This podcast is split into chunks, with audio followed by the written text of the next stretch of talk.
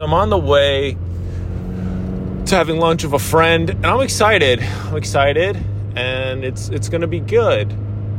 I have realized in my life I'm pretty good at recognizing like the tiniest of details, and so that means that I'm pretty aware of like like the little things that are happening and the things that need to happen for something to happen. And that's where sometimes I get a little bit anxious if I'm not careful because I'm like, okay, these are all the things that I know of, and I don't see how this is still going to work. And this makes me think of that scripture in the Sermon on the Mount with Christ, and he says, Take no thought for the things of the morrow, for things of the morrow will take care of themselves. This is a lot easier said than done, and, and lately this is what I've been doing, being like, okay, well, I got this done.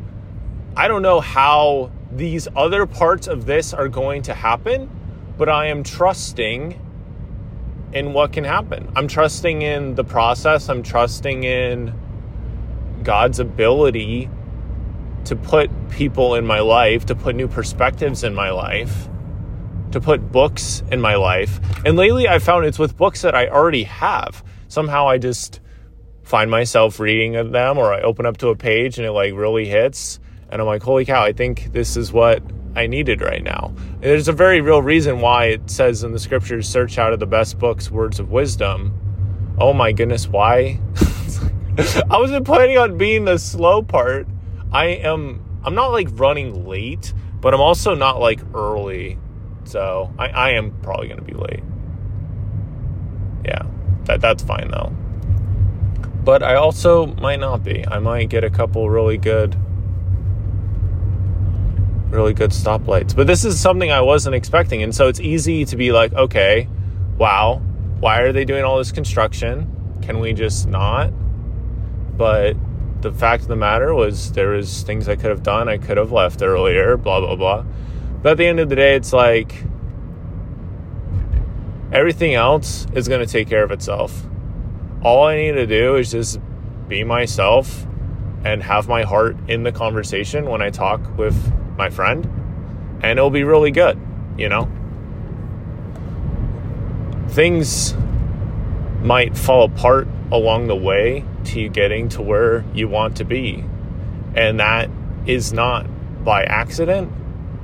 Very likely it is by divine design that all those things are happening. Because I have certainly been going after some things this year very deliberately, and they have not happened. And in some cases, it seems like they've literally just been snatched away from me when I get close to them.